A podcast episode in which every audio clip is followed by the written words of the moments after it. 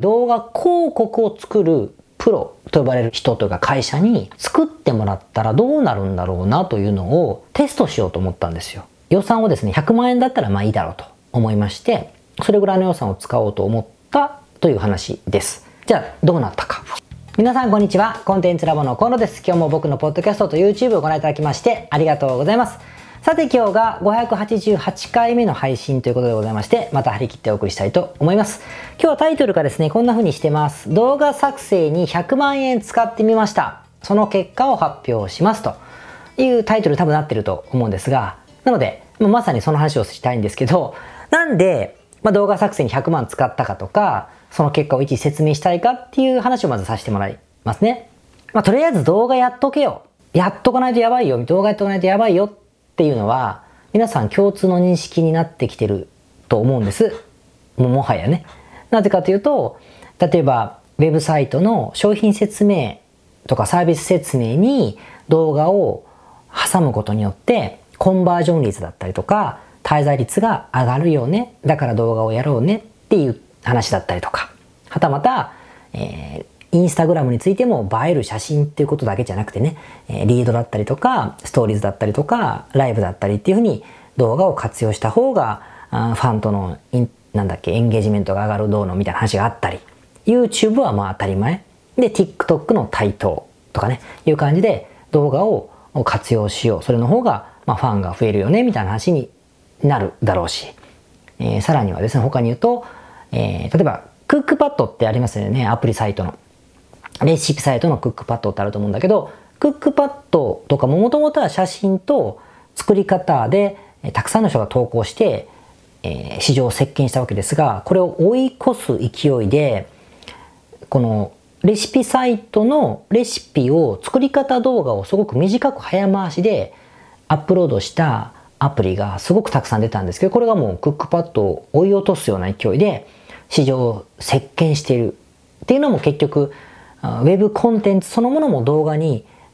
した方がいいよねっていうことの表れだったりするわけ、だから、とにかく動画やっとけよみたいな話に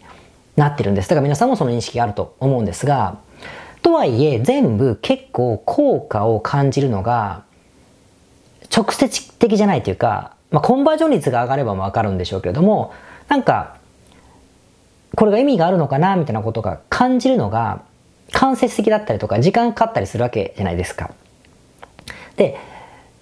その中で唯一ですね、動画の、動画をとりあえずやっとけよって言われてやったことによってパッて反応が出るっていうか、効果を体感できるものっていうのは実は4つ目の動画広告なんですね。動画広告なんです。まあ全部動画やっときよってことの中の一つなんだけど、で、動画広告っていうのは、要するに、広告をパッとこう見た人、見た人が見るのが動画って意味ですよ。その、文字の動画をクリックして、あ、文字の広告をクリックして、飛び先のウェブサイトに動画がはまってるのは、さっきのウェブサイトの商品説明とかに動画を使いましょうねって意味だから、ちょっと違うんです。見る、もう見るものが、広告が動画になってるっていう意味で、これはですね、すごく早く反応が体感できるものなんですよ。で、どういうものかというと、例えば、うんと、インスタグラムの、まあ、フィードって言うんでしたっけ投稿の中に挟まっている動画って見たことあると思うんです。あと、有名なのが YouTube の最初の5秒間でスキップできるあの動画ですね。インストリム広告って言うんですけど、ああいう動画だったりとか、まあもちろん Facebook にもあの挟まってるだろうし、いろんなこうアプリを使ってらっしゃったり、漫画読んだり、ニュース記事を見たりとかっていうアプリを、無料のものを使ってらっしゃるときに、ゲームでもいいです。動画の広告がパッて挟まって、それ見ないと次に進めなかったりしません？ああいうのも全部動画広告になってることって多いと思うんですが、ああいったもののことです。あれがすごくね、反応が、えー、わかりやすく撮るようになっています。で、ちょっと動画の話を、あ、広告の話を先にすると、もともとはね、動画広告って、こう、文字を検索したときに、えー、それに連動した広告を出すという検索連動型広告、まあ、Google とか Yahoo が有名ですけど、みたいなものと違って、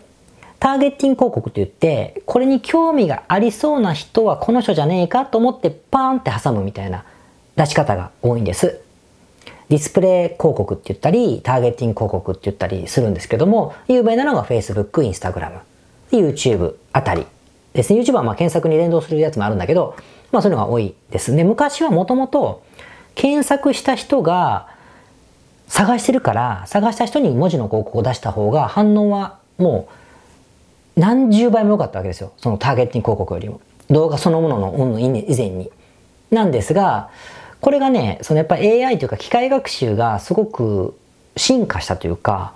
さすが Google、Facebook はもうビッグデータを扱っているので、ターゲティング結構精度が良くなってきたわけですね。なので、検索連動型広告と同じか、それ以上に、そのターゲティング広告の効果がまず上がってきたというのがあるし、さらにそのターゲティング広告っていうのは画像でパーンと出したりとかってことが多かったんです。スライドショーだったりね。だったんだけど、そこに動画を使うことによってより効果があるというふうな、まあ時代というか、っていうこう変化があったわけですね。なので、動画の広告っていうのは、すごくわかりやすく反応が、えー、体感できるって意味だし、さっきの動画をとりあえずやっとけよってことの一つなわけなんですよ。ここまでいいですか？いいですね。で、じゃあその動画広告を、まあ、やるんですけども、とはいえですね、お客さんに見せる動画って、一言で言ったら簡単だけど、すごく複雑なものに見えませんか？だって長さはそもそも10秒なの20秒なの ?30 秒なの ?2 分なのっていう長さの話がまずあるでしょ？さらに映像はアニメにしないといけないんですか？私が出ないといけないの？役者を使うの？漫画なの？ホワイトボードアニメーションみたいにね、人がこう文字が書いてみて、あんな風にするの？みたいなことになるし。あと、ナレーションは誰がするの？私が喋るの？ナレーションいらないの？音楽は？あと、構成、どういう順番で、えー、字を出す、出さない、喋る、あとコピーライティングですね。言葉をどうするかっていうのって、いっぱい要素があるんですよ。文字広告だったら、タイトルをこうしましょう。説明文こうしましょう。ぐらいですから、まあ、ぶっちゃけ。他にもあるけど、まあ、みたいな感じだけど、要素が多すぎて、なんか何をどうしたらいいかわかんない感じになりがちなんです。さっきまあ体感しやすいんですよ。効果は体感しやすいけど、いざやろうと思ったら結構どうしていいかわからないってことがあるでしょみんなそう思うと思うんです。で、どうなるかっていうと、誰かなんか専門的な人、分かってるやつが作ってくんねえかな、みたいな風に考えません？だってもう分かんないから。あと編集どうするのとか、なんかもうソフトがいるのかいらないのかとか、マイクはカメラはとか、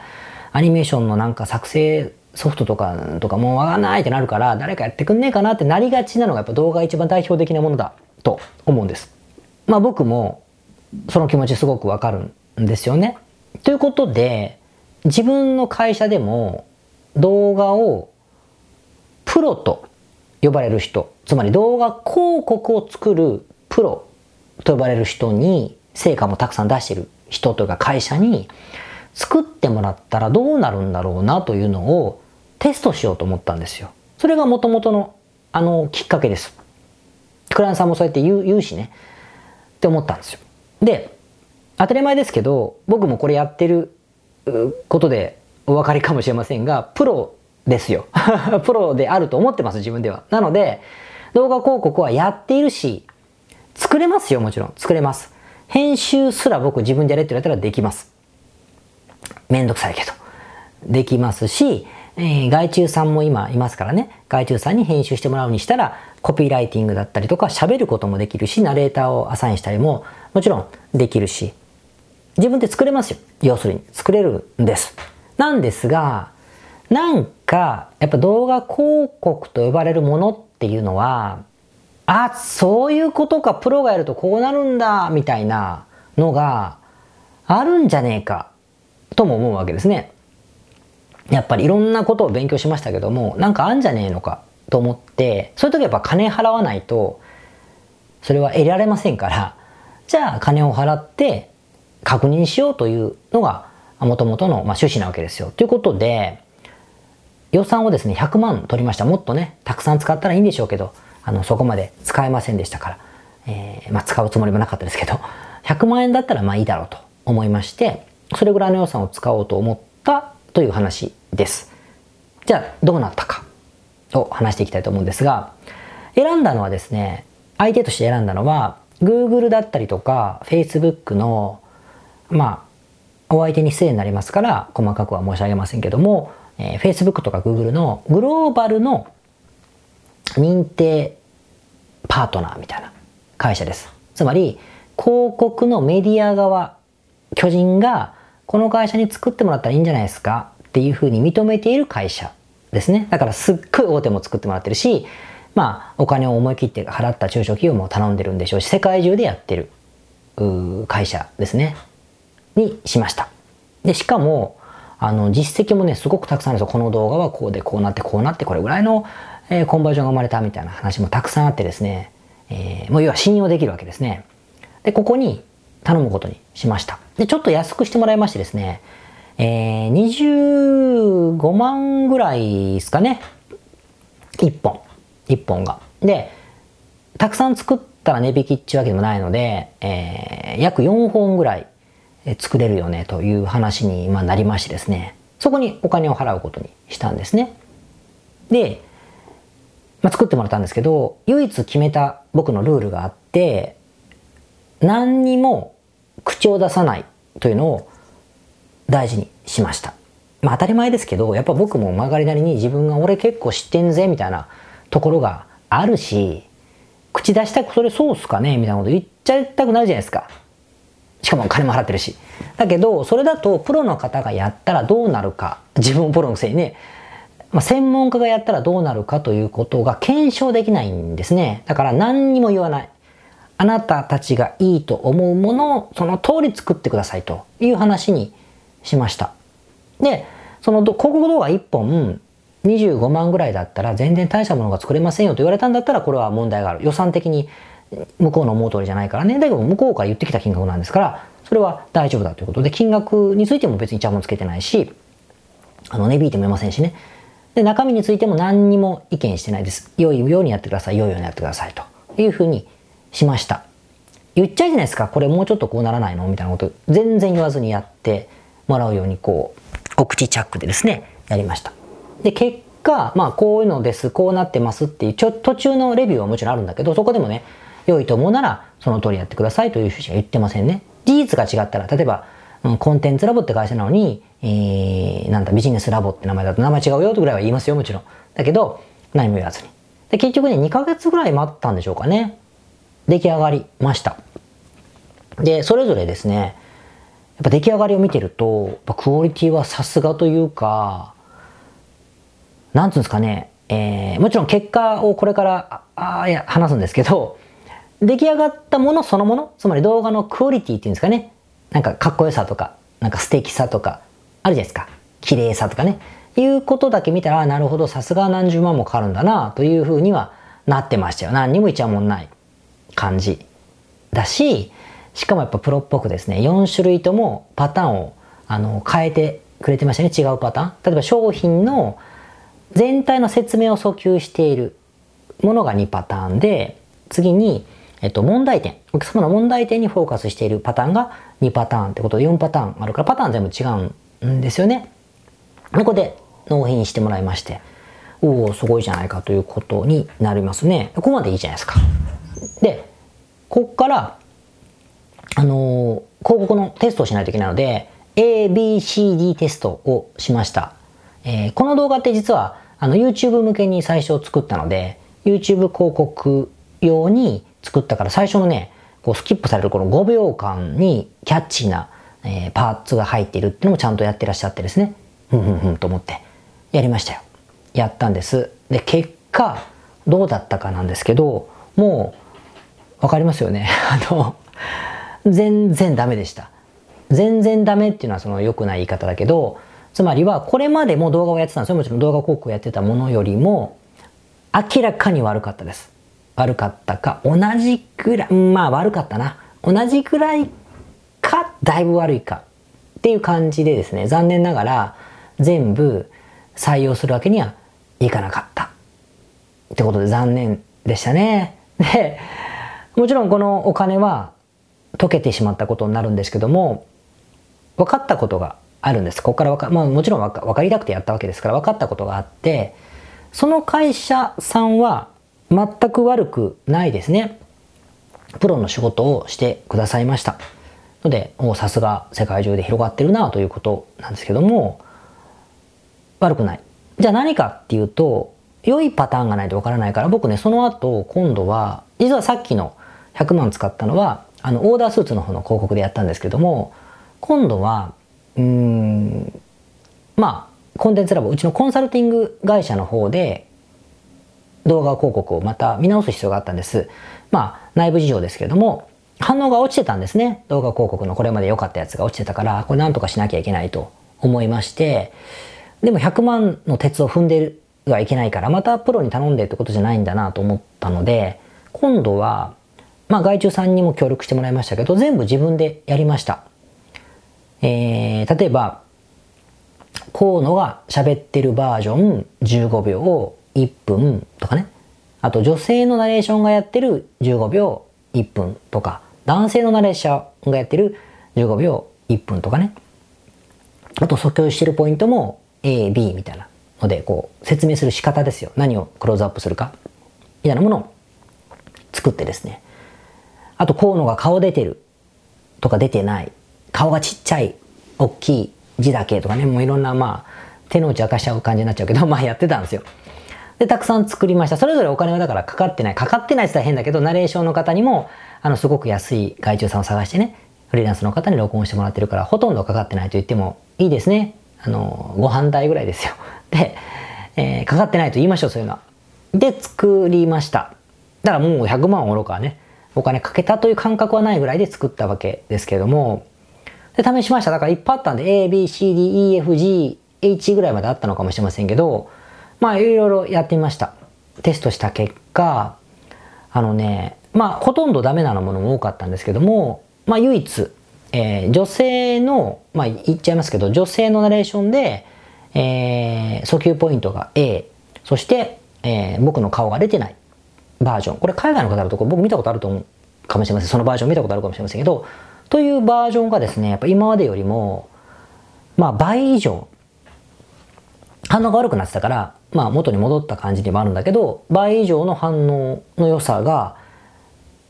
まあ、実現できたんですね。ってことでまあその広告はうまいこと、その施策はうまくいったんですけども、これでわかやっと分かったんですけども、つまり動画広告っていうのは何がいいんだろうかっていう話をした時には、何にも動画っぽい、こう、ノウハウはなくて、ど、まあ、動画っぽいノウハウっていうか動画が特殊でなくて、いわゆるダイレクトマーケティングの世界でいうコピーライティング、あの、ね、広告文だったらタイトルと説明文をいろいろ組み合わせを変えていいのを探すことが大事なんだって、良いものはこれだということを見つあの考えることじゃないってことなんです。要は、いっぱい作っていいのを見つけるということがノウハウなんですよ。なんかすげえつまんないことなんですけど、動画だったらなんかいいのがあるはずだとか、動画はどうすればいいんだろうか、何分なんだろうか、何秒なんだろうか、じゃなくて、やれ全部と、じゃあどれかが当たるよ、当たるかもね、みたいな話なんだなってことが分かりました。つまり、いっぱい確認しないといけない。長さにしても、いろいろ言いますよ、みんな何何秒が何とかだとか、何秒以内にどうだとか、音はどうだとか、声がどうだとか、みんな言うでしょう。専門家の方もおっしゃると思います。これがいいはずだとか。そらいいんでしょうよ。だけども、あなた、僕らのこのサービスとか、このオファーの、このメディアの広告については、どれがいいかっていうのはやっぱりね、テストした方が、まあ、100倍金かからないと言いますか、ということが分かりました。まあ分かってたんですけど、半分はね。ということでですね、答えはやはりたくさん確認しようぜということになったんです。じゃあ僕もそうだし、皆さん、あなたたちもどうやってやるのがいいかというと、やはり自分が溶かせるお金を、が1万円だったら1万円でよりたくさん作っていただく必要があります。いやもう多分1万だったらね、安いナレーションの方をこんなとかで2、3人見つけてきて、限界でしょうね。言葉の長さも15秒ぐらいが限界だと思うんだけど、それをね、何、2、3人頼んで、それを組み合わせながら動画を作っていくしかないだろうし、10万使えるなら、ナレーターの種類とか長さも増やせたり、えー、動画編集の外注さんにも依頼できるかもしれません。その1万しかない人は動画編集は自分で覚えてくださいよ。あの、Mac の iMovie だとただだしね、あの、Windows でも、なんでしょう、プレミア、プレミアエレメンツでしたっけ？安いやつだったら月に、えー、月に何千円ですか？とかでもね、使えるようなものもたくさんあるから、っていうので、それでも全然いいですよ。クオリティは自分でやったら大したことないかもしれないけど、それでたくさん試す方がよっぽどマシではないかなと思うし、ま100万使うの余裕だよって人は100万使って、でも100万使って4本だけじゃなくて100万使って、たくさん試してほしい。いっぺんにバーンって作るんじゃなくて、まず2つ作って、次また違うパターン2つ作って、また次みたいな風にやったら、どうでしょうか。20本ぐらい作れるんじゃないですか多分。100万くらいあればね。っていう風にした方が多分、まあいいだろうというのが、えー、今回得た教訓でございますね。あ、ちなみに、えっと、YouTube 広告で最近動画広告で一番当たったっていうかハマったのは、スナックミーっていうお菓子のレンタルっていうかサブスクでしたっけ？お菓子を会社に置くのかな？ちょっと忘れ、あ、毎月届くんだ。のサブスクのサービスの広告だそうです。まあ、一回調べてね、スナックミーって調べていただければいいと思うんですが、まあ、他社のことですから、知ったかぶりをしてはいけませんけど、Google の事例とかよく調べてらっしゃる方は知ってると思うんですけどね。すごくね、よくできてるし、とっても可愛いんですね。だからそれはね、ちょっと特殊で、動画がもうもはやコンテンツ化していて、まあ、あの KDD の三太郎シリーズみたいに、見るだけで楽しいんですよ。だから動画の広告のくせに、その広告にコメントがいっぱいつくみたいな。うわ、かわいいみたいな風なことをやり遂げた会社さんだそうですね。すごく突出した才能がいらっしゃるのか、それか、実はそんなことなくて、ものすっごく地道なリサーチとテストを繰り返して繰り返して、あの、リスのキャラクターがね、ポリポリポリみたいなアニメなんですけど、に導いたのかは分かりませんけれども、中の人しか。ただね、すごくあのよくできているんでですね。まあいうこともあるんですけどね。でもあれを見ると、ああいうの作んなきゃと思ってなんか一生懸命 キャラクター考えたりとかしちゃうと思うんですが、ね、うまくいってるのをパクるのが定石だから。でもそうじゃないと思いましたね。いっぱいやった結果、自分に合うものがどれかという中の一つのいっぱいやる中に一つそれをはめていけるならいいんだけど、そのためだけに時間を没頭してね、あの、リスのキャラがいいんだから俺はクマだとかじゃないんじゃないかなとは、えー、思い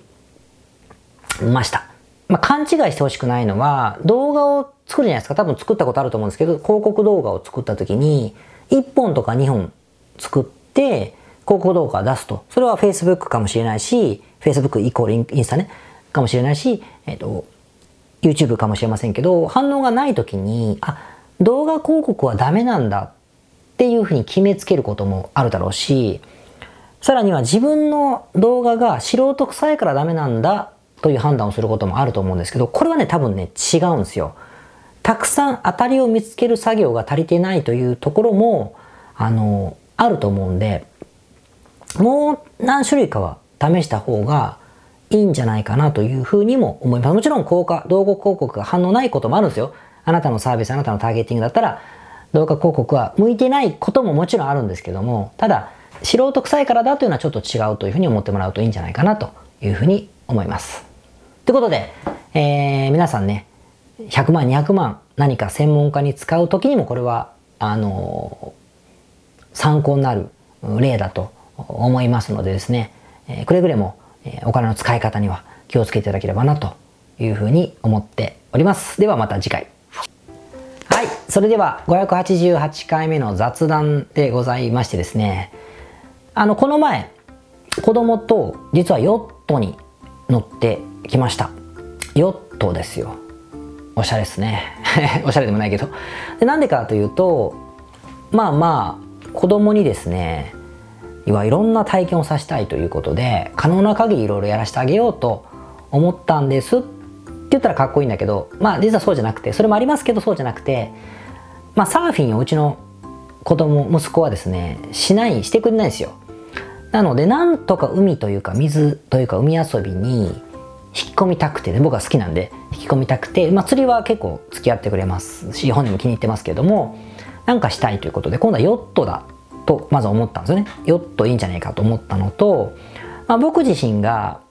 あの船の免許を持ってるんですけれどもだからエンジンの船はあの何度も乗ったことありますがヨットは乗ったことなかったんですね。だしあと人気漫画でね「海洋記」って漫画があるんです。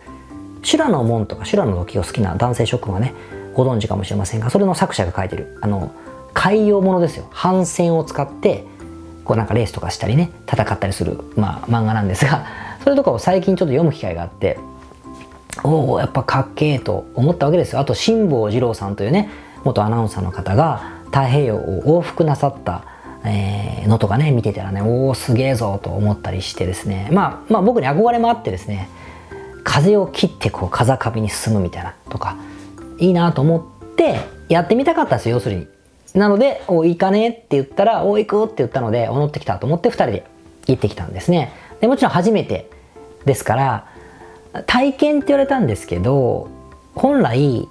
臨儀って言ってねあの一人で乗って帆と舵を両方操作しながら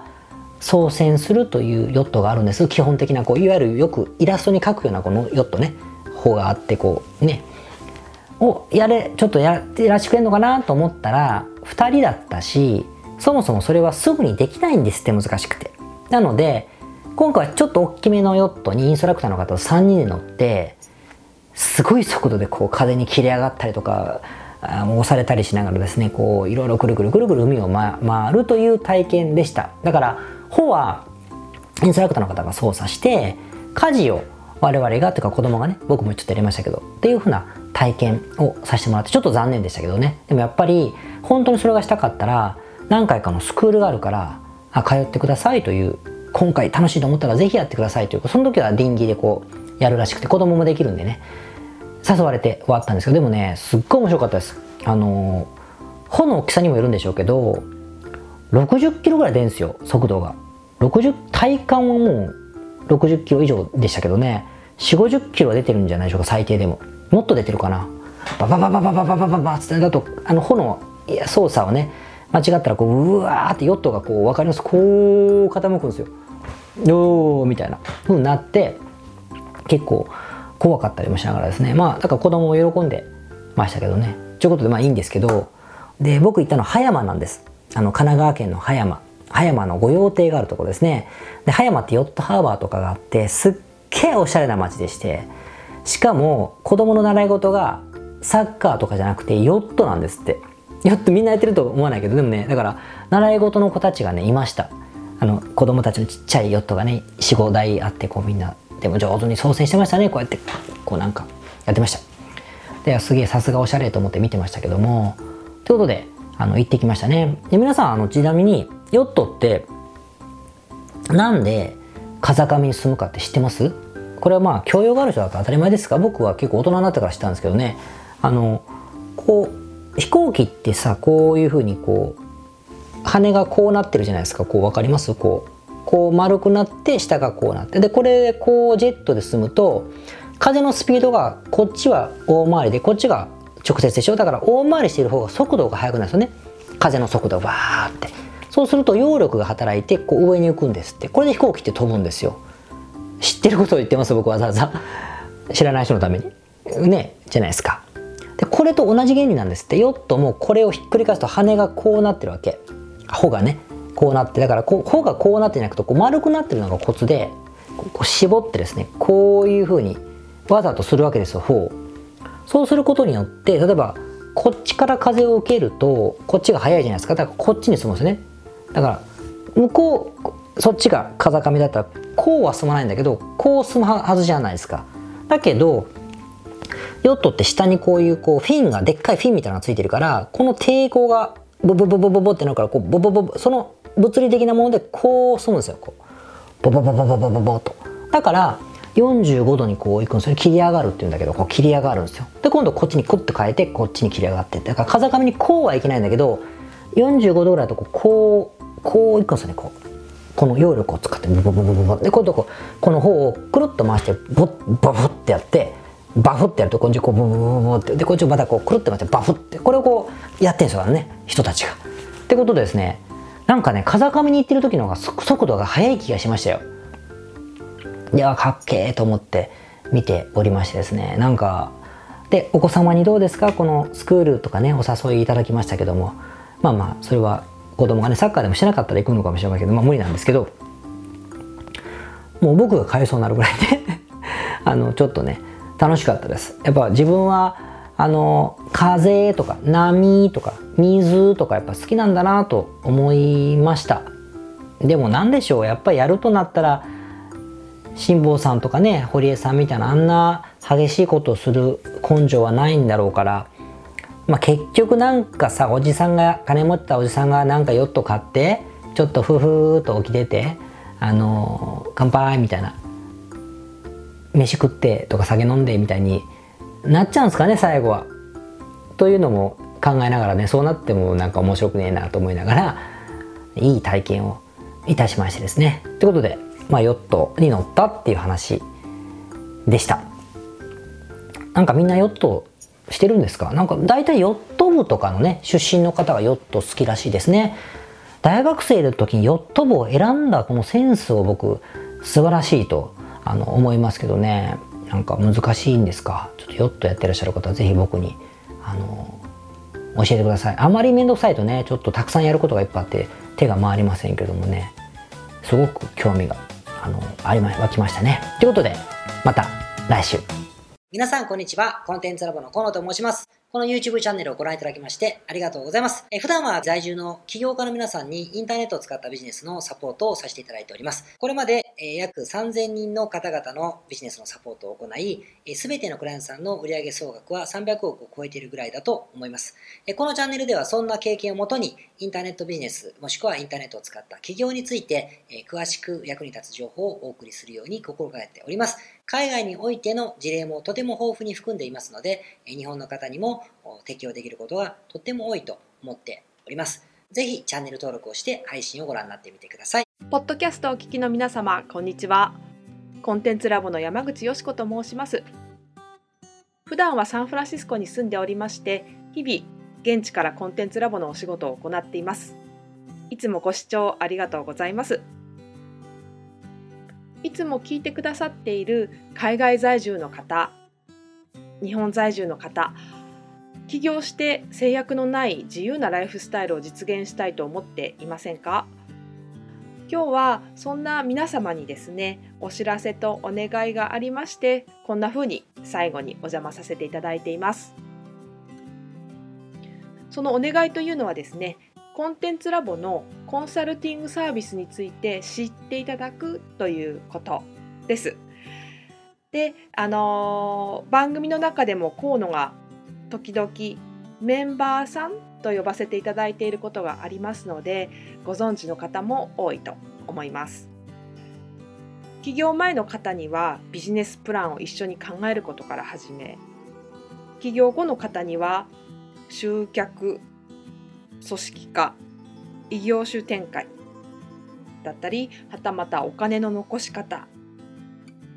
とかそして望むライフスタイルの実現というところまでですね。メールやオンライン通話でのコンサルティングのほかに学べる仕組みとしてあの定期的に私たちの方からコンサルティングを受けていただいているメンバーさん用に教材